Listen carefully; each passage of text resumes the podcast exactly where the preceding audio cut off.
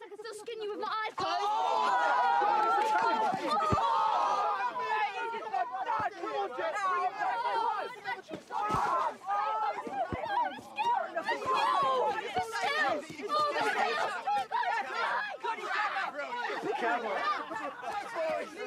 What I got, boys?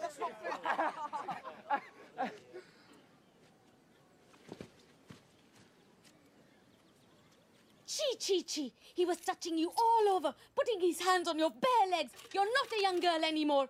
And you, showing the world your scar. Hi, rubber. Jesse Putter, now that your sister has got engaged, it's different. You know how people talk. She's the one getting married, not me. I was married at your age. You don't even want to learn how to cook dal. Anyway, I'm not playing with boys anymore. Good. Gal khatam. End of matter. I'm joining a girls' team. Huh? They want me to play in proper matches. The coach said I could go far. Go far. Go far to where? Just see. We let you play all you wanted when you were young, huh? You've played enough. That's not fair. He selected me. He? She said it was girls. The coach, Joe. See how she lies? I don't want you running around half naked in front of men, huh? Look how dark you've become, playing in the sun. But, Mom, I'm really good. What family will want a daughter in law who can run around kicking football all day but can't make round chapatis? Now exams are over. I want you to learn full Punjabi dinner meat and vegetarian. But, Dad. Dad, the chachi. No, this is where you spoil her. What have I no, this is how it started with your niece. The way that girl would answer back. And then running off to become a model wearing small, small skirts. Mom, she's a fashion designer. She's divorced, that's what she is. Cast off after three years of being married to a white boy with blue hair. I, her poor mother. She hasn't been able to set foot in that temple since. I don't want this shame on my family. That's it. No more football. Jesse, your mother is right. It's not nice. You must start behaving like a proper woman. Okay? Okay, thanks, Rachel.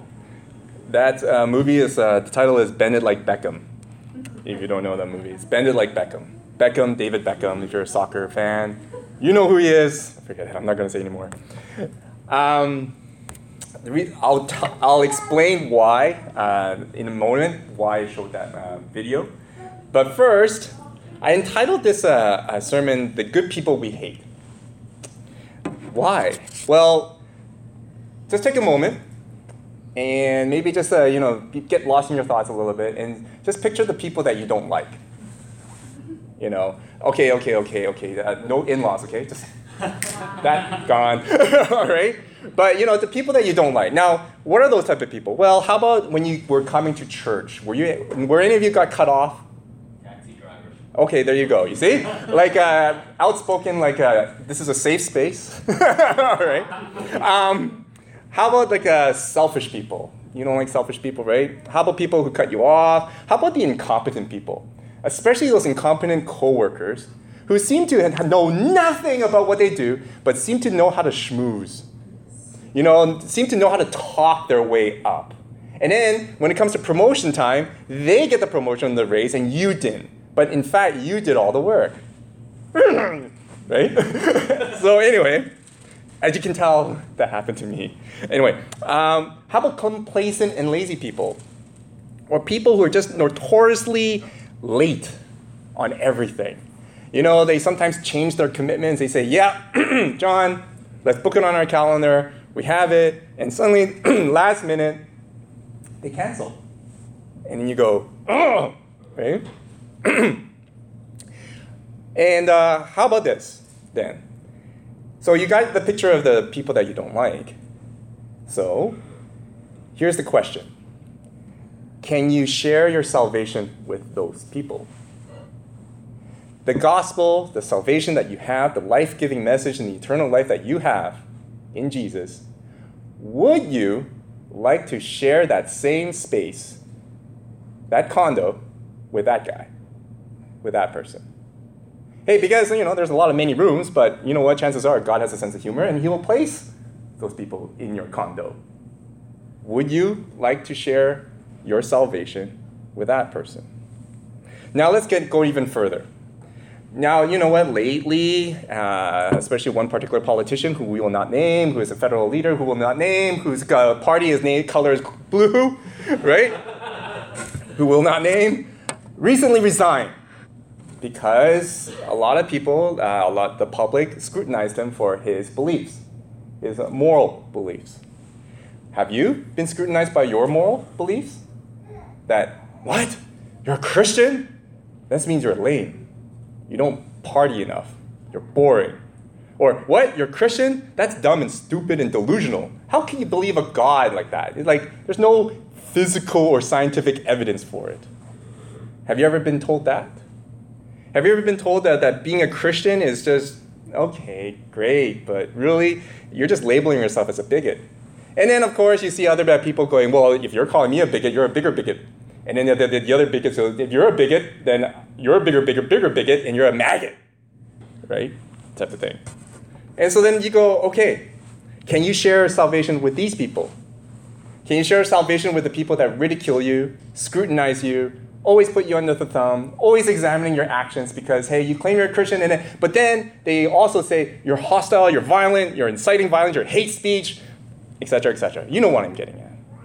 Will we be able to share our salvation with these people? See, here's what I'm getting at. We're going into a chapter where there's this very, very popular par- uh, parable called the Good Samaritan. And, and uh, you know what? A lot of people, not even church people, a lot of people use it, right? For their business talks. Heck, I even uh, found a TED talk who literally read the whole thing and said that it was his. I'm like, yeah, right? so we're going into that. So, but then we also go into the, chapter where it includes uh, a very busy Martha sister and a very lazy Mary, who apparently, lazy Mary is more Christian than busy Martha. Is that what it's all about? Why are these two stories in the same chapter then? Why are these two stories clumped together in the same chapter all in one breath, and why did Luke put them together? And that's what we're going into today, this morning. Well, let's go into it then. First of all, some background. We have a brief history of Samaritans and Jews. Now, you got to remember that Samaritans and Jews are Jews. Samaritans are Jews too. They were the ancestors of the Joseph's two sons. Now, if you don't really know the history, just go back to, you got to read a little bit uh, back to uh, the, right after the Kings, where they, the, Israel was split into two because of conflict. So they had two kings, two kingdoms, one in the north, one in the south. The north called northern Israel, the south called Judah, right? Now, Judah supposedly had really good kings, but really they weren't. They just had a little bit of a flaky history. But Israel, uh, over at Samaria, over at northern Israel, they just had a history of bad kings. And so, down the road in history, they were the first people to get conquered by the foreigners, by the, by the barbarians, by the Babylonians, by the Persians, etc. And so they got conquered, right? And then Judah, looking, looking at their cousins over at the other side of the border, go, Heh, you know, like, uh, you know why you guys got conquered? Because you're not being true Jews. You're not the true Jews. We are the true Jews. We're the ones from Judea, right? We're from the line of David. You guys from the line of that little boy with the cloak, right? It's like, so they're saying that we're the true Jews, you're not, hence that's why you guys got conquered. And that lasted for many, many years. So remember that time between the Old Testament and the New. We had how many years? Approximately 400, right? 400 plus years from the New, uh, from the Old Testament to the New. And that bickering kept on going. Because what happened? Well, Judea fell to the foreigners again, and then everybody was wondering, okay, clearly God is absent now, right? The, we're under Roman rule, and clearly, God is not talking to us because we're still under Roman rule. We've been pleading to Him, God hasn't come to save us. Why? And like I said from the previous weeks, everybody tried everything, right? So then we, and then small groups start to sprout. Uh, you got the Pharisees who thought, no, we got the right system, practice our system, and God will come back for us. We're the true Jews. And then you got the Essenes Uh, apparently, historically, that's where John the Baptist came from. So it goes, okay, the Essenes go, no, we got a system. And we got a system that God will come, and we're the chosen ones, we're the true Jews. And guess who else? The Samaritans. The Samaritans say, We are the true Jews. We got the right mountain to worship. And we are going to have God to come to us, and we're the chosen ones. And then, of course, you got the true, true Jews called the Judeans, who reside in Judah and the other provinces of Jerusalem. And they say, We are from the line of David. Sorry, dudes, we got it already. We got the B train over to the A train. You know, like, we got it. Right? And then they have their own system, and then hence we have this conflict between the Samaritans and the Jews. You guys follow? And so when when we sort of have this story about uh, the of uh, Jesus trying going through Samaria, you then wonder if you recall the story with the Samaritan woman. Like uh, the disciples go, "Why are you going through here? This is in Samaritan land. We're not supposed to be here. Let's take the longer route." Now you know why. Jews don't want to associate with Samaritans. Samaritans don't want to associate with Jews. They hate each other. Okay? All right. That's the context. Hopefully, I gave you the Crips notes of a very, very big commentary for you. Look at that. I love you that much. Never mind. Let's move on. So, here's an example of the animosity, just to, just to give you a review. Last week, we went to chapter 9, right? So this is how much the Jews hated the Samaritans. Let me read. Recall this. If you have your Bibles, you can quickly turn to it. As the time approached for him to be taken up to heaven, Jesus resu- resolutely set out for Jerusalem, and he sent messengers on ahead who went into a Samaritan village to get things ready for him. So he's not supposed to go through Samaria, right? But he resolutely went there. Hmm. Verse 53. But the people there did not welcome him. Well, no, duh. Well, because it's Samaria, right? The Samaritans didn't like Jews. So, what did they do? When the disciples, James and John, saw this, saw this hostility, they asked, quote, Lord, do you want us to call fire down from heaven to destroy them? Right? And then verse 55 goes, But Jesus turned and rebuked them. Then he and his disciples went to another village. Now you know why the disciples wanted to call lightning and blast them all. Right? It's because they didn't like them. Nor did the Samaritans like them. All right? So we got that down. We got the context now. So now we're into chapter 10. Okay. For those who are who have your Bibles, please turn with me, turn with me to chapter 10.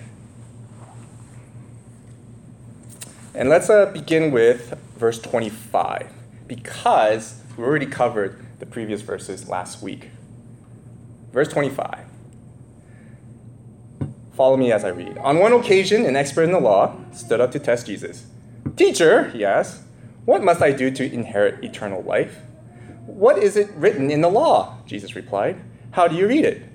He, Jesus uh, and, he, and then the lawmakers answered, Love the Lord your God with all your heart and with all your soul and with all your strength and with all your mind, and love your neighbor as yourself. And then Jesus answered, You have answered correctly. Do this and you will live. But he wanted to justify himself. So he asked Jesus, And who is my neighbor? Okay, I'm going to date myself. Janice, spare me. Be merciful. okay, all right. Pop quiz, hotshot. You know that movie? Where, where's that movie? Okay, Speed. Speed. Thank you. Oh, okay, good. All right. Pop quiz, hot shot. Here's the most common question on everyone's minds. Jesus, you're such a hot shot. You know it all. All right. And you and you probably know this. What's the greatest commandment in all of the Bible?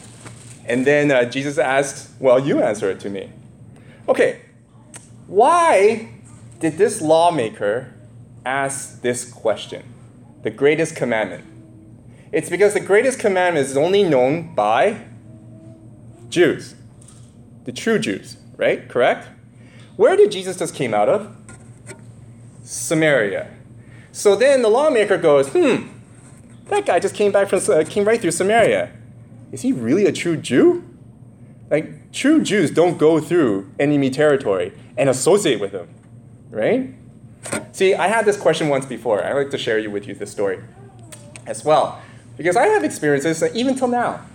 As you recall, like um, I get asked a lot of things, and uh, it is not, and I kind of know their intention, uh, especially in certain Christian circles. They ask me this, like, "Oh, so John, uh, what's your stance on abortion? Or what's your stance on uh, same sex marriage? LGBTQ? What's your stance on SOGI? Pipeline? It's like, I don't know. What's your stance on marijuana? What's your stance on Hong Kong? And you know what? It's not like they want my answer, well researched thought answer. They just want to know one thing, and one thing only. Are you with us or are you against us? Correct? Pretty much. Like, uh, we live in a time where it's so divisive that really any question that comes at us is pretty much the intent is are you with us or against us? And you know what? History repeats itself because that's what the lawmaker is doing right here. Teacher, I see you just went through Samaria. Oh, and I just saw you associating with a Samaritan woman at the well. Same place, okay, folks? It's just in a different gospel, but same area. Are you really a true Jew? So what did he do? Pop quiz, hotshot. So what's the greatest commandment? Huh? Right? And then he answered, and Jesus says, Yes, great. That that's exactly the, the commandment. But then he also goes on to further and says, Oh yeah? So who is my neighbor? Right? Hmm, why did he ask that? Why did he ask that, about who is my neighbor? Well, if you can, if it's possible, to bookmark that uh, our current passage and blast back to Leviticus, turn with me to Leviticus chapter 19, because that's where that greatest commandment is found about the neighbor. So, verse chapter 19, verse 17 to 18. It goes, Do not hate a fellow Israelite in your heart. Rebuke your neighbor frankly, so you will not share in the guilt. Do not seek revenge or bear a grudge against anyone among your people, but love your neighbor as yourself. I am the Lord. That's where he got it from. But then, what's the key phrase for the lawmaker? What does he really focus on in this commandment? Fellow Israelite. You see it? Basically, uh, he's asking Jesus, Who is my fellow Israelite? Who, Jesus, is the chosen people of God, the true chosen people God, my true neighbor. You guys follow? The lawmaker knows his Bible really well, and the lawmaker knows that his main focus, especially when Jesus come, is coming from Samaria, he goes, Wait a minute, dude. Stop right here. Right? Are you my neighbor? Are you a fellow Israelite? Are you a chosen one of God? Are you a child of God? The true children of God. Because if you're not a true Jew, it doesn't seem like it, because you just associated with them. You guys follow? All right. So then, Jesus does something really interesting. In that context now, in this stage that the lawmaker has now created, what does he do? He tells a parable. And what is entitled? The Good Samaritan. Now, if you were a Jew and you read this title, what would you say? Huh? right? Good what? 有冇搞错啊？Right? It's like you know, it's like oh sorry, that was Cantonese. Like uh, some of you are Mandarin, so I, I I don't know what's that in Mandarin. What is that like like I don't know. So you know, like just go. Are you kidding? What a bunch of BS, Right? It's like saying my good gossipy aunt, or like my good bad boss, right? Or my good. It's like an oxymoron, right? Right there. A good Samaritan, like Microsoft Works. It's this oxymoron right? Yeah, sorry, Vivian. anyway, so it's just that. It's just how can anyone say good and Samaritan at the same time? But Jesus goes and says, and he starts off with this parable. And so let's go into it, shall we? So when uh, the lawmaker says, okay, who is my neighbor then? Who is the chosen one of God? Who is the true Israel? Who is the true Jew? Right? What does Jesus say in response? Verse 30. In reply, Jesus said, A man was going down from Jerusalem to Jericho when he was attacked by robbers. Now, first thing, a man coming, uh, going down from Jerusalem. Who do you think he is? Samaritan or Jew? Jew. Okay. So they stripped him of his clothes, beat him, and went away, leaving him half dead. Okay, just remember that half dead. A priest happened to be going down the same road, and when he saw the man, he passed by on the other side. So too a Levite, Jew and Jew when he came to the place and saw him, passed on the other side. But a Samaritan, as he traveled, came where the man was, and when he saw him, he took pity on him. He went to him and bandaged his wounds, pouring on oil and wine. Then he put the man on his own donkey, brought him to an inn, and took care of him. The next day, he took out two denarii and gave them to the innkeeper. Quote, Look after him, he said, and when I return, I will reimburse you for any extra expense you may have. Which of these three do you think was a neighbor to the man who fell into the hands of robbers? The lawyer replied, The one who had mercy on him. Jesus told him, Go and do likewise. Go and do likewise, Jesus says. Okay, so we already uh, know that this man coming from Judaism is a Jew, from Judah, right? From those regions, the true Jew. Which means this guy is basically going into, is still in his territory. From Judah to Jerusalem, that's in his territory. Who's not supposed to be there? The Samaritan, all right? Now, this guy gets beaten up to a bloody pulp, right? And he is half dead. So he's unconscious, he looks dead, he smells dead. So if he smells dead and looks dead and sounds dead, he gotta be dead. But he's not. He's half dead, right? But then to the priest and the Levite, they go, hmm, I'm not gonna take that chance because under the Levitical law, you can't touch dead things. And if he is indeed dead, and if I touch it, I'll be unclean because I want to maintain my true Jewness.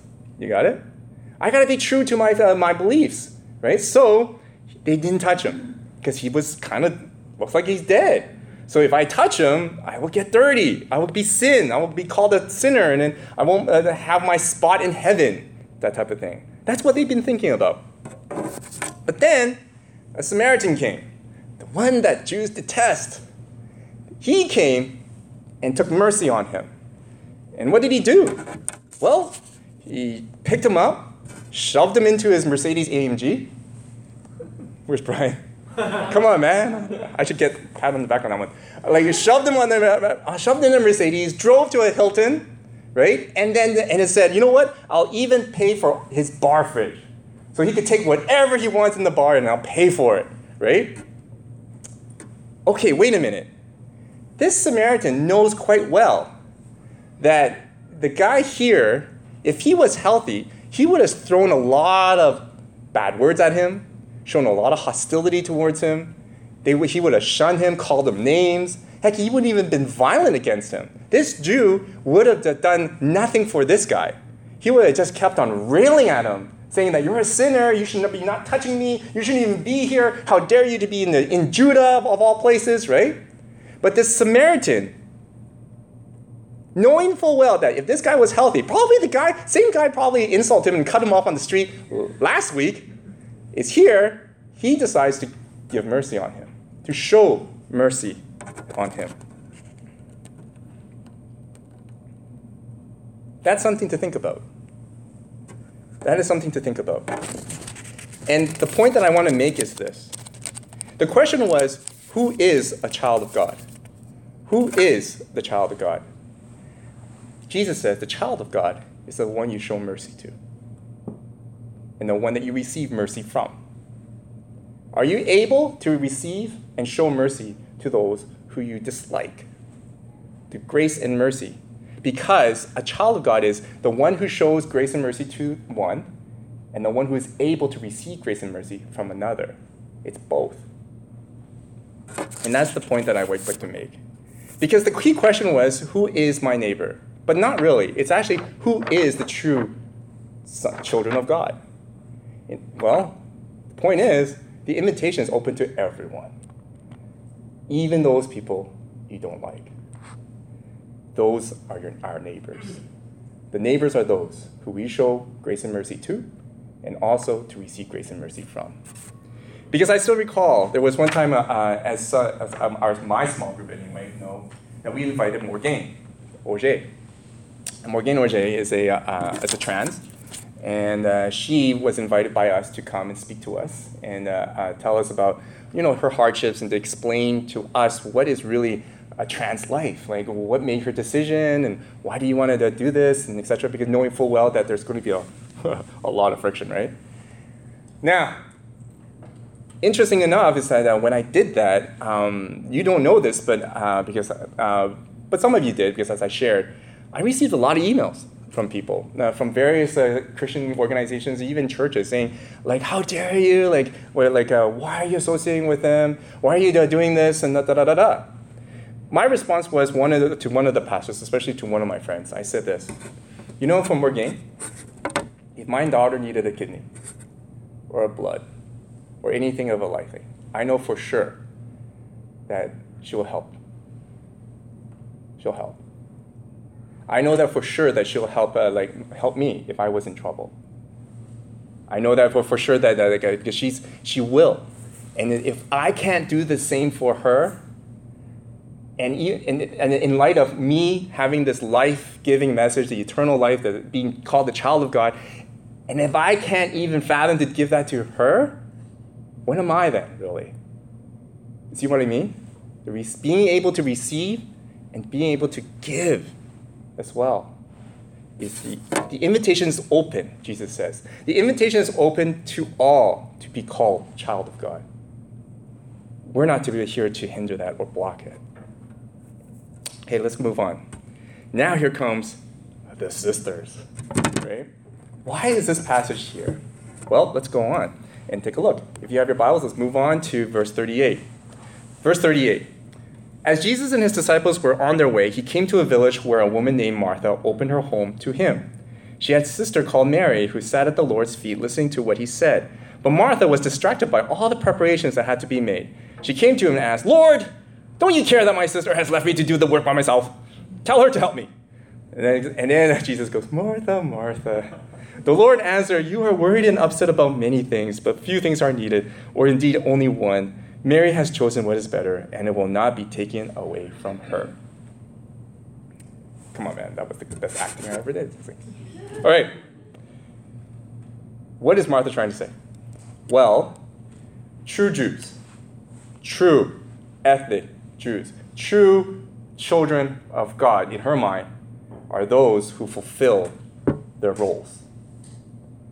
Seriously.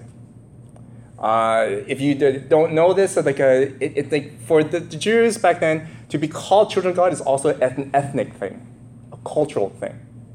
And so, it, what Martha is saying here is, Jesus, sorry, forgive my sister.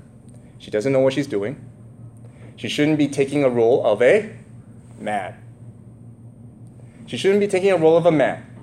She should, she, I'm so sorry. She's young, she's a teenager, she should be back in the kitchen, fulfilling her role. Please show mercy on her. That's what Martha is trying to say. Because the only people, the only gender that's able to be a disciple, to learn from a master, are who? Men, back in the day. The only people that will sit by the rabbi's side and sit on their feet and listen are the men. And for the Jew, for to be a true Jew, you got to fulfill your role. You got to obey these commands. And Mary is completely disobeying them right now. And Martha, she really loves her sister. Okay, don't get her, don't get her wrong. Don't mistake in this uh, as uh, like she doesn't like her love her sister. She really loves her sister, and she knows who Jesus is. We know that down the line in the, in the further in the gospel that she does. Martha just really goes and says, pleading to Jesus and saying, forgive my sister. She doesn't know what she's doing. She has to go back to the kitchen. Tell her to go back to the kitchen, right? And just so that she can fulfill her role. You guys follow? And so, what does Jesus say? Martha, you're worried about the wrong things. That is not how the kingdom of God works. Kingdom of God has nothing to do with fulfilling your roles. Kingdom of God has nothing to do with you trying to fulfill your parents' roles that they have given you. You know that whole good daughter thing, the good son thing that they define you as, that ain't going to get you to heaven. That's not part of it. That has nothing to do with it, of being a child of God. If anyone says to you that because you, say, you disagree with your parents, that you're a sinner, they're completely wrong. They're worried about the wrong things. That's what Jesus is saying. They're, they're worried about the wrong things. It has nothing being a child God, this invitation has nothing to do with you fulfilling a particular role. It is all about what? Receiving grace and mercy from God and being able to give grace and mercy to others. That's what is important. That's who the, the invitation is open to. That's how we receive the invitation. And so, why I say that is because with all that we've gone through, the whole context and everything, the stories from the Good Samaritan, I hope you understand now how to read this Mary Martha thing, the story of Mary and Martha. Everybody wanted to fulfill this role, this uh, preconceived role of what they believed in. They were so worried to fulfill all those things. They were so worried about ethnic cleansing and the right way to worship, the right thing to do, the right thing, the right role to play, to be the best daughter that they can be, the best son that they could be, that they forgot that really truly being a disciple of Jesus, to really accept that invitation, is to actually receive the grace and mercy that he has offered for all of us. And to be able to give that grace and mercy to other people. Amen. So to conclude, surely it is hard when we uh, think about and open it and just think about the people that we don't like. Can I, and then that question, can I share that salvation to them? Well, may I remind you of my friend? If, they, if there are people out there that are willing to give their lives to us, sacrifice themselves, to give their all to us, even without that life giving message, how much more are we with the life giving message we have, the eternal life that we have, the grace and mercy that we receive from God that we have to give to them? The invitation is open for everyone, regardless whether we like them or don't, whether they fulfill what we expect or don't. The invitation is for everyone. And that is the amazing good news that we celebrate during this season.